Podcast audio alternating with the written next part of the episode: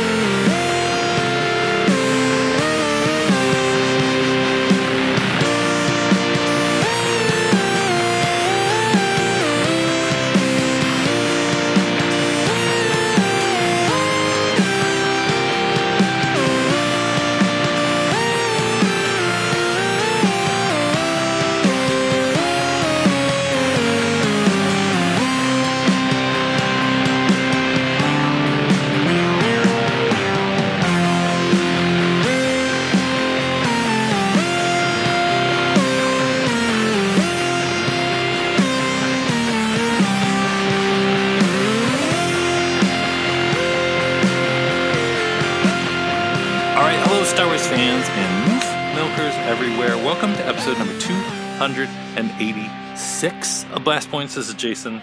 And this is Gabe. If you thought last week, where we were talking about the 100 minute mark in Star Wars, was the pinnacle of important topics to talk about in Star Wars podcasts, well, we've got a show for you.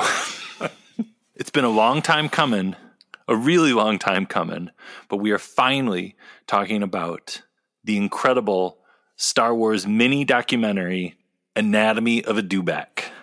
This is a really special one. It's kind of it's one that people don't think about and talk about enough because it comes at a very special, exciting time in ILM and Lucasfilm history. It's kind of up there with the making of Star Wars or from Star Wars to Jedi, and even the beginning that comes a few years after this for Phantom Menace because it's like the dawn of CG movie magic and really the beginning of the return of Star Wars that is still here to this day. Yeah, it really is an amazing, just little snapshot in time of 1997 and what Star Wars fans were talking about, thinking about, what we were starving for information on, and just the limits we would go for watching anything Star Wars. I can't wait to talk about it, but there's something else we got to talk about. Snowtoberfest.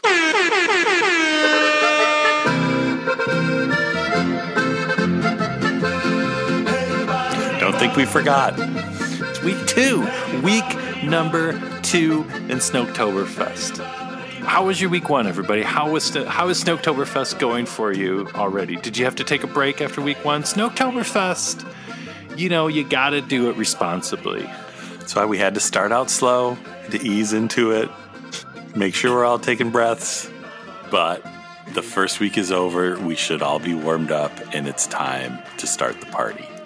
So, like we said last week, each week in Snowtoberfest here this year, we're doing something a little bit different.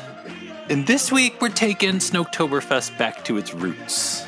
Some might say Exegol, some might say here on Earth, the roots of Oktoberfest. I don't know. Maybe a little bit of both. A little bit from column A, a little bit from column B, a little bit of mix and match. It's like if you're getting soft serve and they're like, if you want chocolate or vanilla, like, give me a little bit, give me a twist of a little bit of both. You can have soft serve at a Snoketoberfest party, right? Yeah, just fill a big beer stein with soft serve and that's Snoketoberfest. That's what Snoke would get. It'd be like Dan Aykroyd in Nothing But Trouble, just like sucking it down and people like gagging. okay, so that brings us to Snoketoberfest here, week two. I wonder then what it's going to be. Hmm.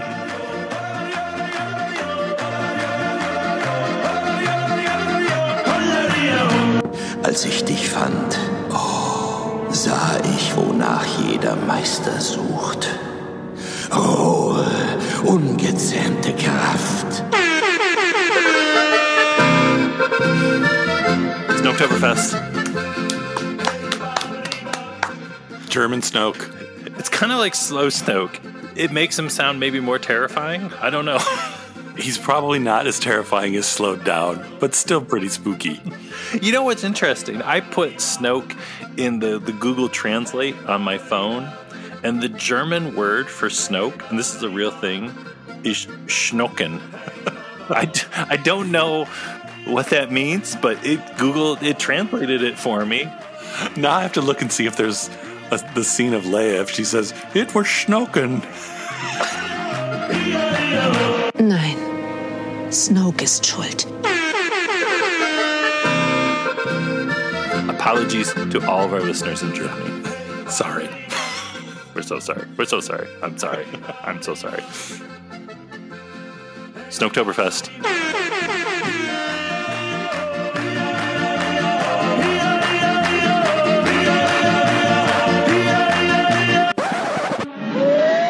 Last thrilling commercial, old Ben Kenobi had just rescued young Luke Skywalker from the savage Tusken Raiders. It is now some time later as they discover the burned out remains of a Jawa sandcrawler.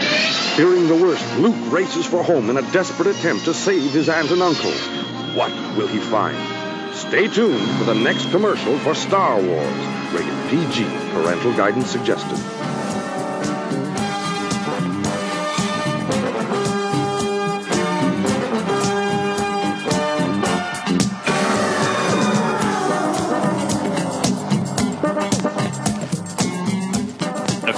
Anatomy of a Dewback. The underground legend of Star Wars documentaries. I feel like Anatomy of a Dewback has been on every Star Wars release of everything. and when I went back getting ready for this episode, I was kind of shocked that it was only on the Blu-ray for like a home release. And now it's on Disney Plus, at least in the US. If you go on the extras for A New Hope, Anatomy of a Dewback is on there. I felt like I was like, wait, are you sure it wasn't on the DVD and it wasn't on the VHS for the special editions or something? I could have sworn it was on more stuff. Well, that's what. Yeah, I don't remember the first time I saw this because watching it again on Disney Plus, I was like, oh yeah, I remember this, but I don't remember what from. Because I'm pretty sure I didn't watch it on the Blu-ray, so maybe I watched it when it came out, but I didn't have great. Did we even have internet in '97? Just barely. And that's kind of the wild thing with the history of Anatomy of a Dewback was it came out on starwars.com on August 11th, 1997. And that was just the first part. It was in five parts and they released a chunk of it every single month. So it was Anatomy of a Dewback year on StarWars.com. which is so crazy. If you go back and watch it on Disney Plus, you can kind of see what the chunks were. And I'm like, man, how did we live back then? But that's all you got for a month. And no, and I remember like struggling to watch this, and it would take like a day to download. I mean, you hear people talk about how long it took for the Phantom Menace trailer to download. This is two years before that. Well, yeah, and the Phantom Menace trailer is like what two minutes, and these were five minutes each. so you had to wait a day, maybe even more, to get old men talking about cleaning up film stock, and you liked it and you loved it. It was a major moment for you. Finally, the one where they talk about washing the negatives. Give them a bath. Come on. Get them wet. Just sitting there looking in front of your computer watching a grainy QuickTime player. Man, Star Wars. oh, those pixels over there, the original negative. Nobody talk to me. I'm watching some Star Wars stuff. yeah, because you were probably at the library at school, right? Is the only place that you would have internet in 97. Yeah, it was in support of the special editions. There was a feature on StarWars.com with sections called What Has Changed? Why the Special Edition? And it featured a breakdown of all the things that were added, which some people are still confused over. But in 97, they were trying to help people out.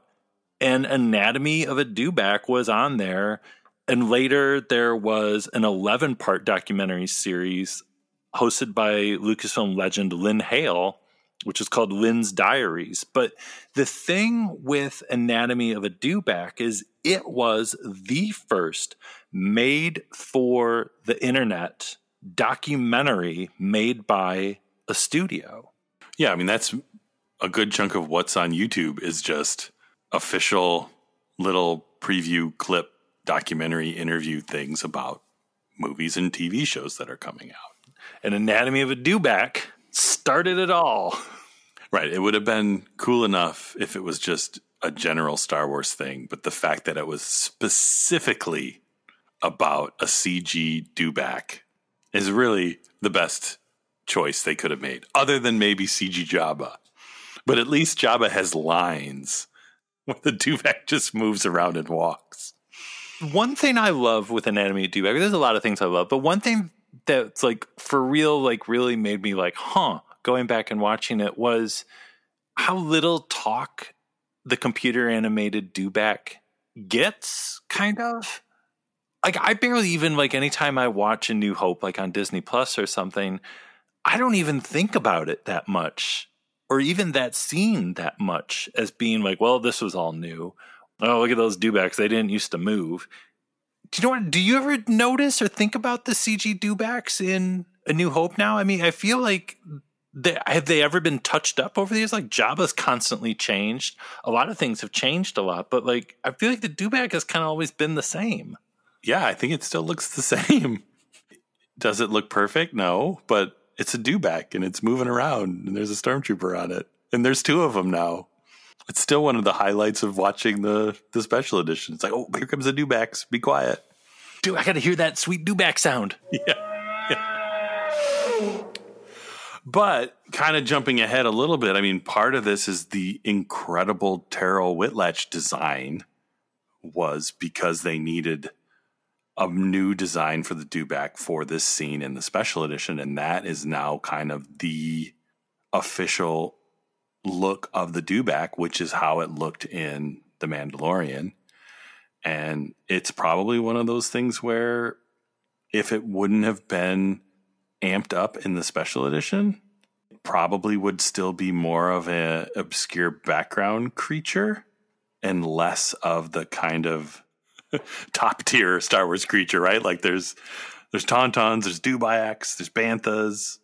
Even the Ronto is kind of infamous at this point because it was in the special edition. We haven't had enough Rontos, in my opinion. no hopefully Book of Boba Fett. We're spending a lot of time on Tatooine. We better see some Rontos. Yeah, I hope so. We need to we need to bring back the Rontos. It's like if Jurassic Park can come back, then Rontos should come back. Anatomy of a Dewback, though, it it's a real special documentary. It's kind of dry. It's a lot of just people talking and showing you things on computers.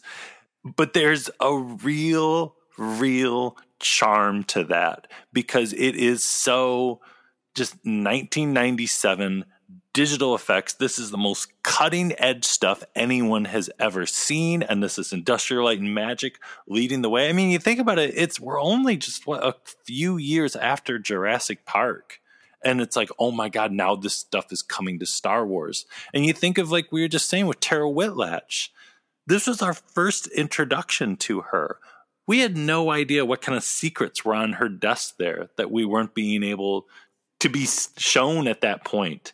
They were knee deep in Phantom Menace stuff. They were figuring all this out. The dewback was the key to it all. Really, it was. right.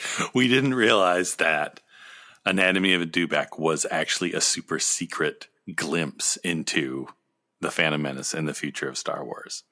I think if we thought hard, we probably could have figured it out. But it's you know, it's like when when new Star Wars stuff comes out, and you're like, oh my god, it was right in front of us the whole time. We were too busy with the magic trick that the sleight of hand. Look over here. Don't think about the obvious thing, you know. And it's like, oh, Anatomy of a Dewback was trying to show us the way, and maybe it still is. Maybe that's why it's on Disney Plus now, and why we think it's always been around, part of our lives it's been trying to tell us that we need to pay more attention to it.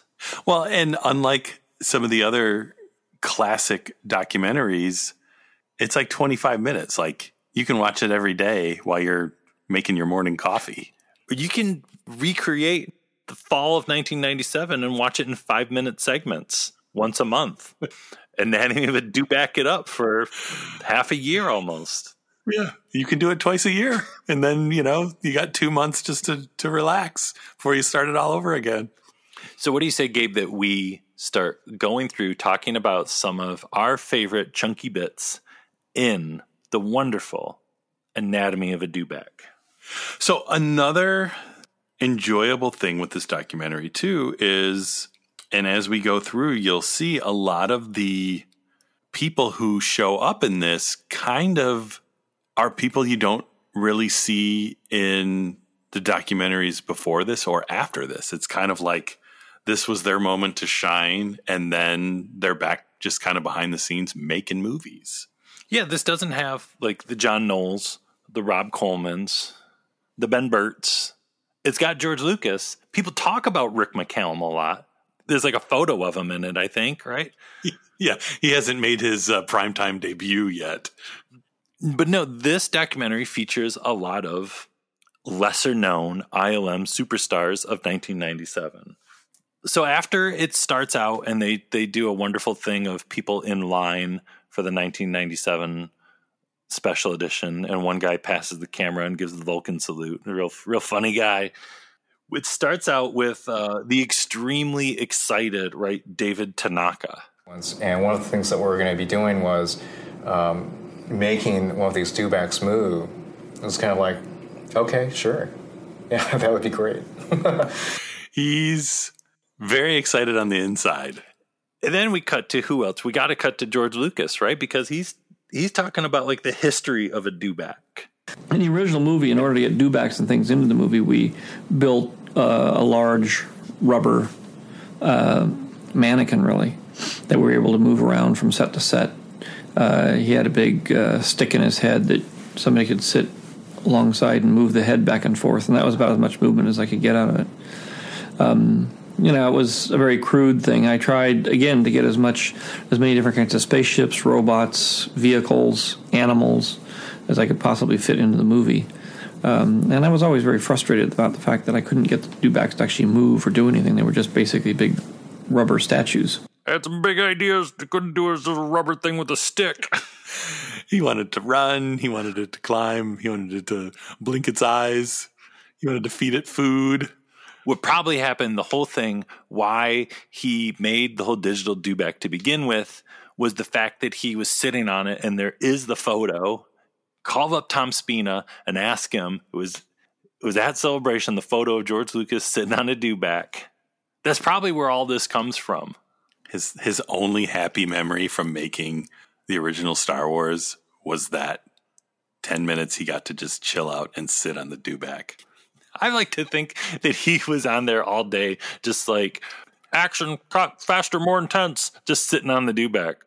He probably tried to ride it from one part of the set to the other, and they're like, Mr. Lucas, it doesn't actually move. Oh, geez, one day I'm going to make a computer that'll make it move. So that after all that excitement, then we cut to what? Tom Kennedy. On a typical film, when ILM's working on shots, we may have anywhere from 50 to sometimes 1,200 shots in a film. It helps not to just give them numbers because it's a little hard to keep track that you're working on shot uh, 437. How is that different from shot 512? So instead, usually they're broken down by sequences.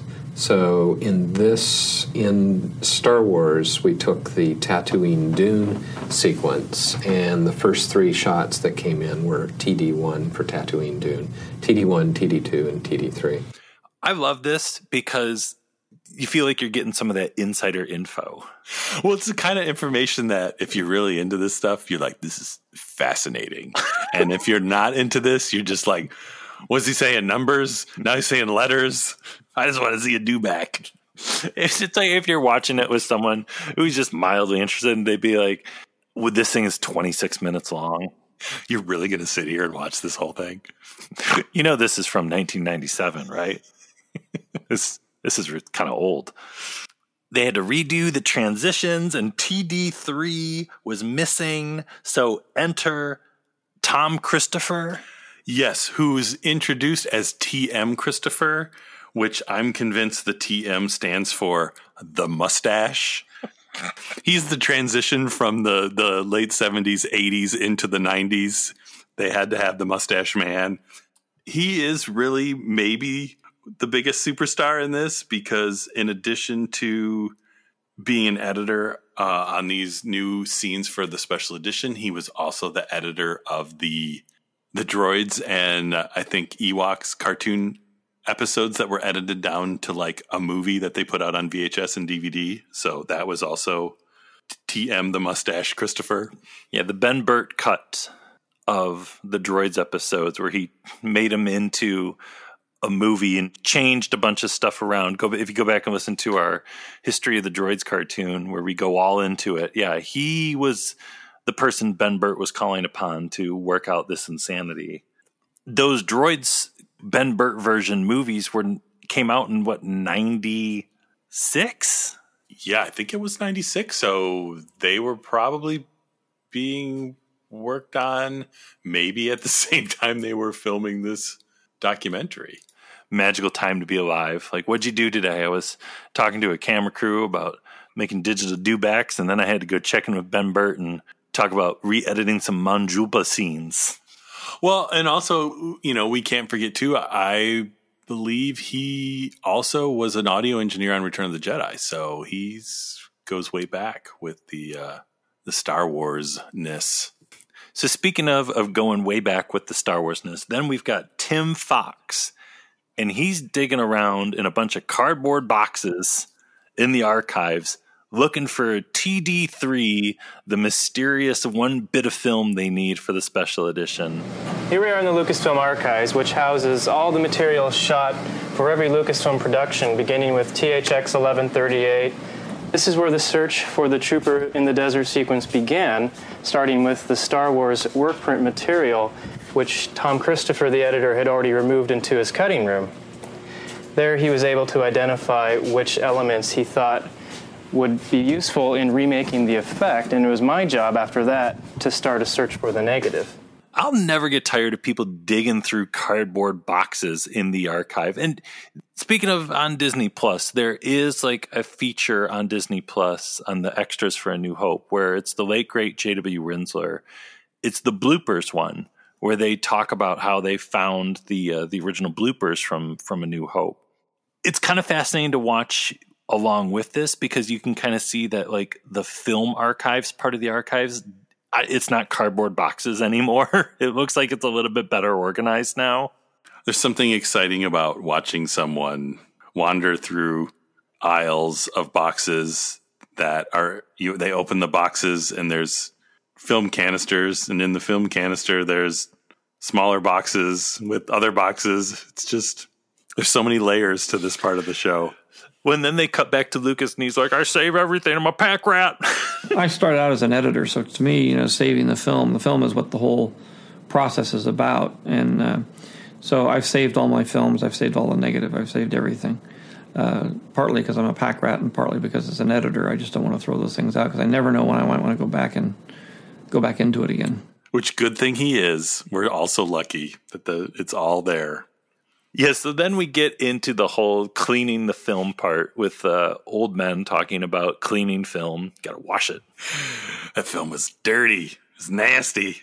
You got to scrub it. All the splices were backed up with tape, and it was put through a processing machine again to loosen the emulsion and get as much of the embedded dirt and material that had been in there for 20 years off the negative so it would look a lot cleaner. You know, though, when I was watching this part, I was like, man, they do not make documentaries like this anymore. They do not go into this level of detail, which is old men talking about washing film.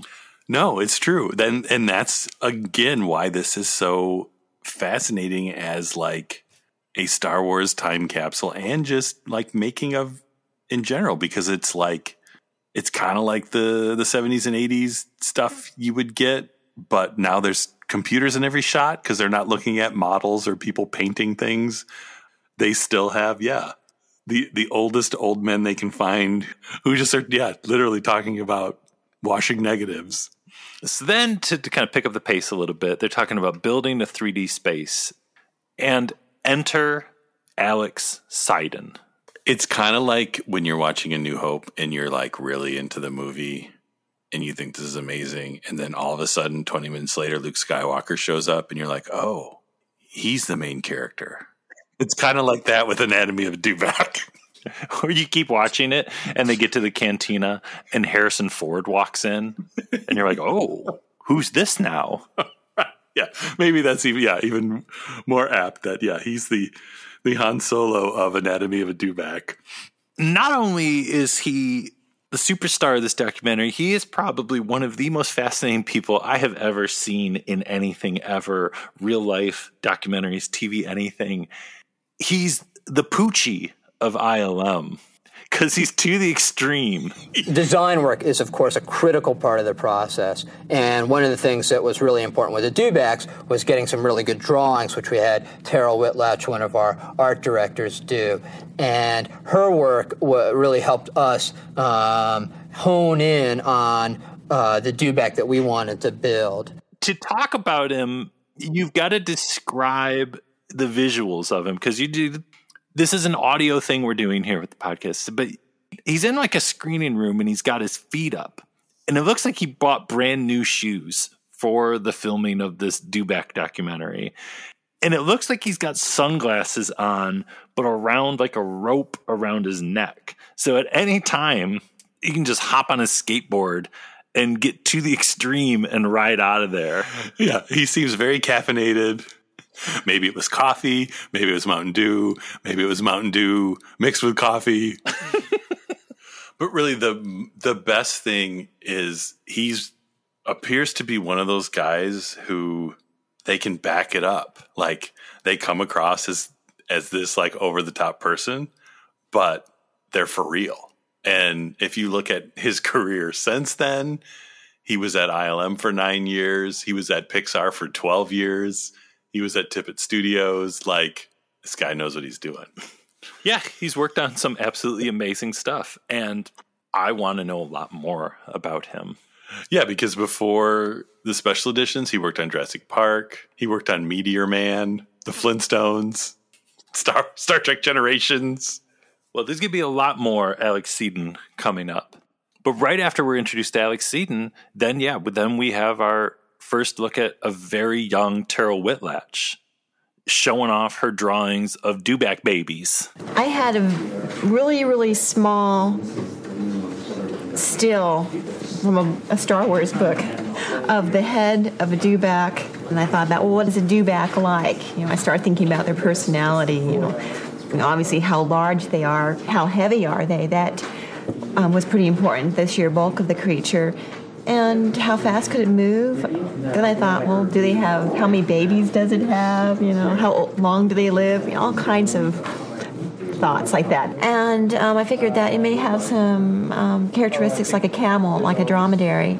And so I added some features like these calluses on the chest and on the elbows. I emphasized the hump up here on its neck a little bit because perhaps it stores its fat because it has to go long periods of time without eating. It just has a thick rhinoceros like skin, and the feet have spongy pads like a camel's feet. Anytime Tara Whitlatch ever comes up, I have to say, if you don't have it, you need to buy the Wildlife of Star Wars book.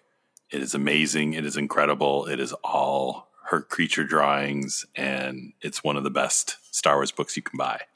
Even the art of uh, the Phantom Menace book. It's a Doug Chiang, Terryl Whitlatch tour de force in there. It's absolutely incredible stuff. And she is an Star Wars legend. Yeah. Well, oh, and the uh, the prequels Taschen book. Yes. Oh my God. Mind blowing. Absolutely mind blowing. Yeah. So then we get into the conversation of this crazy new thing called Previs on the computer. It's a whole new way of doing it. It's I don't know if it's going to stick around. It seems a little crazy to me. Our buddy Alex is kind of breaking it down. You know you can trust him and you know he's going to explain it really clearly. Pre-visualization is key to visual effects because you're dealing with a situation where a very important part of your shot doesn't exist when you shoot it. So you have to do a lot of pre-planning. You have to understand where things are going to be in you know spatially and make a lot of the creative decisions that normally in live action photography you would make on the set and play around with and make them up front because you won't be able to see what you're getting on the set and if you don't think about that ahead of time you can paint yourself into a big corner it was wild watching this footage of this previs for the the Tatooine Desert TD1, TD2, TD3 as as the the insiders call it. And it made me think of some of the Disney Gallery stuff we saw for Mando season 2 especially where at times it was like wait this is previs it looks just like exactly like the final shot. Yeah, almost more than even how good the final films look. This the quality of previs is just it's ridiculous how good it is now. And going back to this when they were just starting to to mix in the the 3D rendered previs with the traditional 2D storyboards and how you know with the prequels then there was the whole animatics department that was doing this kind of stuff to the point where I, I feel like I think in Attack of the Clones, right? They were just like coming up with cool shots that they would just edit into the movie, and then those would end up being sent to ILM to become real shots, like during the droid battle. And then now, yeah, like you said with Mando, there's there's times like you don't know if that's supposed to be the real shot or not. That's what we're saying. Anatomy of a Dewback is the key to it all. They're talking about like digital creatures, but also it's like they're breaking the ground on previs here, and it's insane. We weren't absorbing this in August 97. It was flying right over our heads. We were just like, so what you're saying is there's going to be dewbacks because I love dewbacks. Yeah, because I mean, after this little bit, we're introduced to uh, another new star in this little film, David Dozoretz, who went on to do a lot of animatic previs stuff for ILM. He was the previs effects supervisor on Phantom Menace, Attack of the Clones, and kind of just kept doing this thing of using the computers to figure out what this movie's going to look like before they make the movie. First thing that we had to do was build geometry that was going to represent certain parts of the scene. For example, the dewback that the artist Terryl Whitlatch designed. Uh, we can see in this three-dimensional modeling program that uh, we have front, top, and side views and a camera view of what this creature is going to look like. This will allow us to, this will allow the computer to calculate what each surface of this creature is going to look like from different camera angles.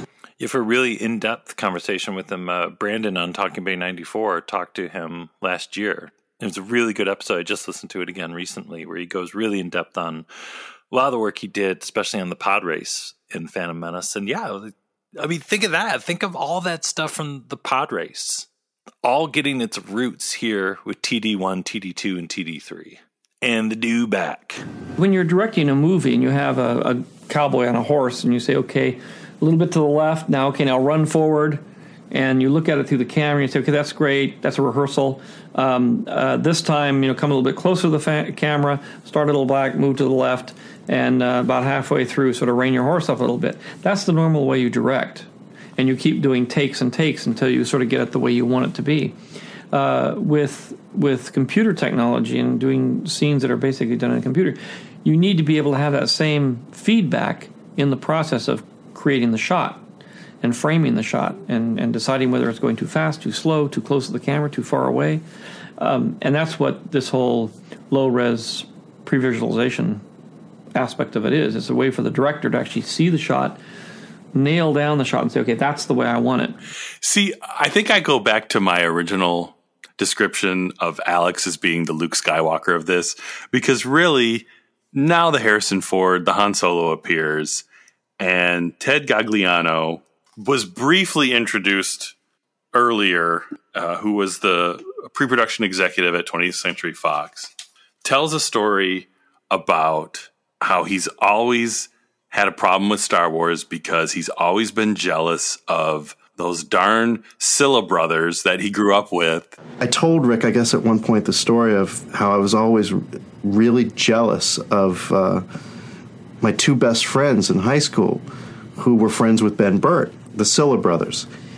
And I was always a step behind John Silla, who was a valedictorian of our class, and Ben recorded their voices.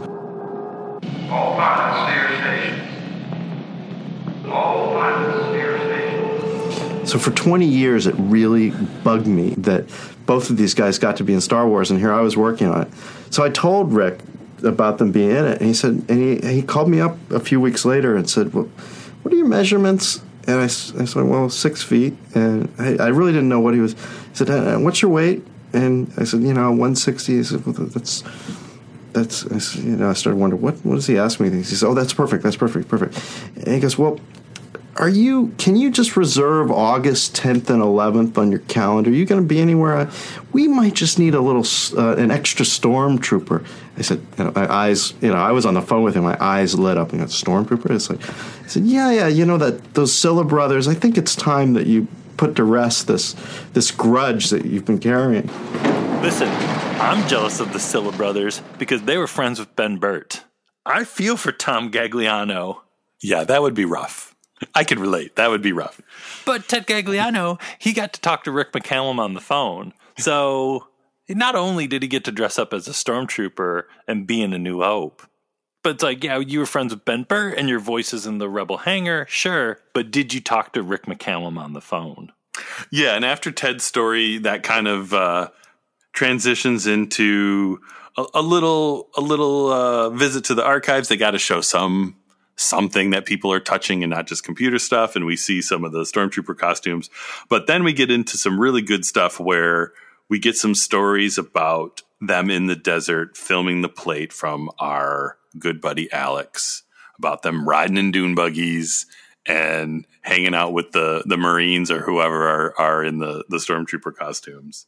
It was a brutal shoot one of the toughest that I've been on. I mean, it was it was a lot of fun because it was amazingly beautiful, and we got to ride around in dune buggies and you know charge through the desert, and we had uh, uh, U.S. Marines walking around in stormtrooper costumes in this blistering 120 degree heat. So it was it was a very exciting experience to be out there. Um, definitely felt like you were out on Tatooine in the middle of nowhere. It was totally extreme. It was to the max, dude. Got some Taco Bell, drinking some dews, riding in the dune buggies. I showed up with my Baja Blast and I was like, I gotta recycle this cup when I'm done, dude. So then while you're still recovering from that, then we got like some footage of a video conference where they're looking at some very crude early dewback footage, and you hear George Lucas on the video conference, and it's solid gold. This is a very, very crude dewback. Uh huh. Yeah, it's a little too long striding for uh, right what we were thinking, but all right. Well, we're getting there. And we like this, the way the stormtrooper kind of waddle gets thrown back and forth. Yeah, no, I like that too. Yeah. The stormtroopers, you know, in the pictures, they have these big long poles. Right. Yeah. Which one might assume are used to zap the thing on the head or something. I thought, I thought there was. I thought they had a stick. Just talking about dewbacks. They need to hold the big stick. Don't don't forget the stick. I really need that stick. Then what do you do after that? Then you got to cut back to Alex. Here we go with the pantyhose filter. One of the things that was important to the original photography is that it had a very soft look, had that uh, sort of gauzy, kind of rich, almost dreamy quality, pantyhose over the lens, which uh, gives you those very distinctive four cornered flares. If you look at the shots before they're treated with our, our pantyhose filter, you'll find that they're very crystal sharp, and it would be very jarring to see that kind of stuff cut in. Alex could read the most boring thing in the world and make it sound totally extreme and to the max. And I think, you know, this is a real thing. This is this is actual, you know, filmmaking stuff, but Alex has a has a unique way of describing all of this stuff. well, and maybe that's the secret to his career is just people just wanted to hear him. Hey, what do we have in the vending machine over there? Oh man, we got Coca-Cola. Hey, Alex, are there any Fritos? There's normal and chili cheese. And he puts on his sunglasses, rides off. so after we get through with the, the, the pantyhose filter incident, and we're still recovering from that, we start getting into, like they were talking about with the Star Wars.com article, why the special editions? Why is it coming back out? Why did George Lucas make changes? And Lucas kind of explains some of the reasoning behind it. I hope the sequence now establishes that there are more stormtroopers on the planet. That it's not just two or three stormtroopers. That there's actually a lot of them. The danger is greater, and uh, they're a more formidable element in the movie than they were before. And that's all well and good hearing it from George Lucas. Yeah, of course. Yeah, they they make the point that like in reel One, which I like that they call it reel One, not in the beginning of the movie, that Darth Vader does said dispatch a garrison down to Tatooine to find the droids. Okay, it makes more sense that there would be more stormtroopers. But then we cut to Alex's interpretation of that same thing because yeah, we heard from George Lucas, but what does Alex think? The important thing about the Tatooine Dune sequence was that we were trying to make a story point in that the stormtroopers weren't a bunch of lamos that just spent five minutes looking for the droids and didn't find them. They actually got out there and conducted a full scale search of the planet. And to make it a little, you know, increase the dramatic tension and the stakes and give more of a sense of a wider scope to the story that's being told. No one wants to think the stormtroopers are a bunch of lamos. They had to have known when they were editing this. We've got to put Alex. The stormtroopers are not lamos. I know lots of lamos.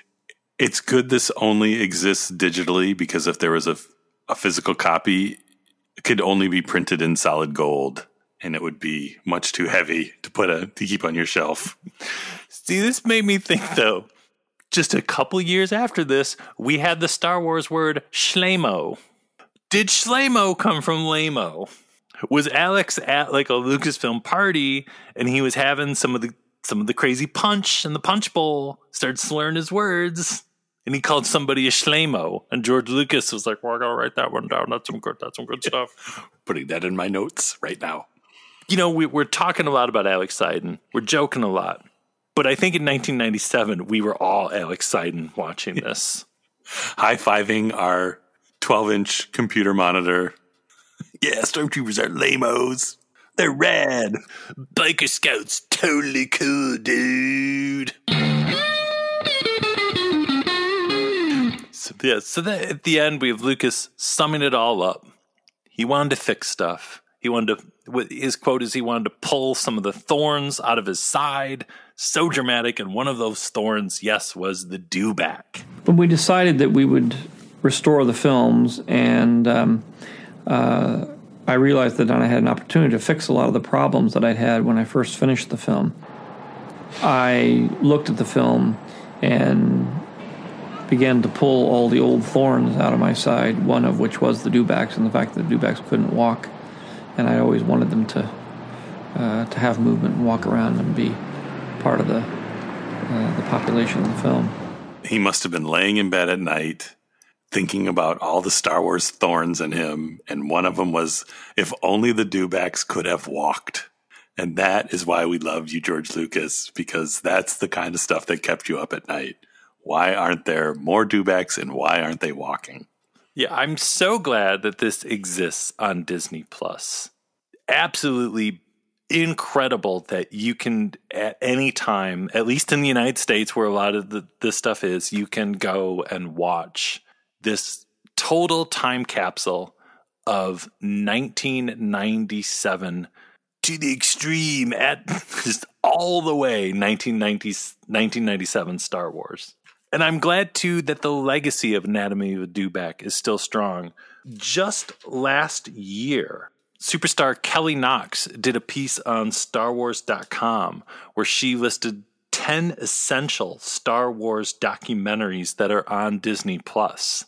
In spot number two, right behind Empire of Dreams, was Anatomy of a Dewback. Number two. It's that good. It really is. Way ahead of From Puppets to Pixels. It's something special. And yeah, if you've watched it in the past, watch it again. If you've never watched it, it's only 25 minutes. It's totally worth your time. And and maybe the best thing is at the very end they show the full clip and they have the audio from an audience watching the special edition. And if you crank up your TV, the very end you can hear somebody go, "Woo!"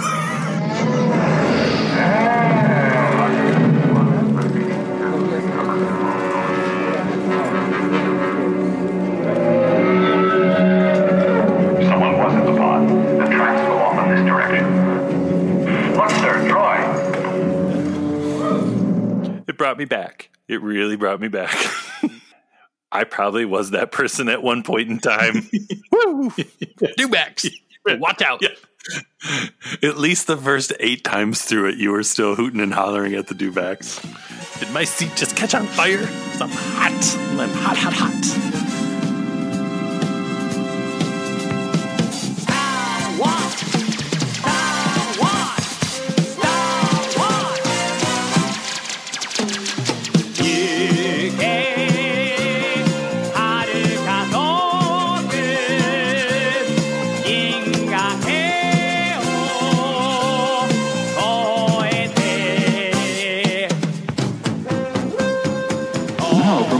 Star Wars collection, it's the Patrol Dewback action figure sold separately. Let's find the droids. Dewback. Hi, R2. You can imagine you're a stormtrooper on the Patrol Dewback, searching for R2-D2 and C-3PO. Look both ways, Dewback. By moving his tail, you can make Dewback's head turn left and right. You can move his legs, too. He found us. Good work, Dewback. The new Star Wars Patrol Dewback from the Star Wars collection. Action figures each sold separately by Kenner.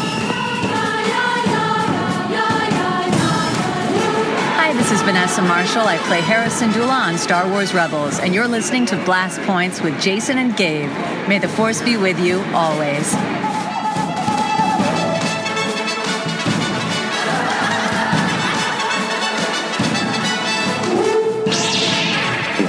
And these blast points, too accurate for sand people.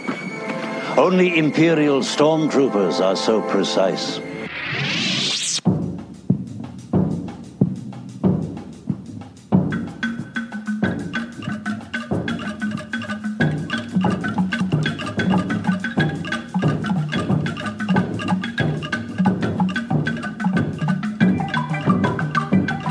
Folks, you know the deal with Apple Podcast reviews. When you get done listening to this, go over there if you want, write a little something nice. Not only does it help the show in mysterious ways, helps more people find blast points, but we love those reviews so much, brings warm feelings to our hearts. And after that, check out our website, blastpointspodcast.com, and make sure you're following us on social media Instagram, Twitter, and Facebook. And if you're on Facebook, make sure you're a member of our Super Chill group. And if you want to support the show in a different way, we have got the Blast Points Army on Patreon. Tons and tons of bonus stuff. Clone Wars, Bad Batch, Mandalorian review episodes, commentaries. So much stuff on there, so much stuff coming on there in the very near future. And if you are a member of the Blast Points Army on Patreon, then we thank you so, so very, very much. But that wraps up number 286. anatomy of anatomy of a dewback. I don't know. I think moving forward, I want to live life more like Alex Seiden. I think so. I think we really need to embrace the uh, live life to the extreme because it obviously worked out really well for him. I don't want to be a lameo. no. Do you want to be lying on your deathbed, staring up at the ceiling, just thinking, man, I'm such a lameo? So, on that note, folks, you're going to want to tune in next week. It's going to be a really uh, special episode, really cool one. But you'll have to wait for that. That's next week. Thank you all for listening so much. Thank you, everybody. Bye bye. May the force be with you. Goodbye, old friend. May the force be with you.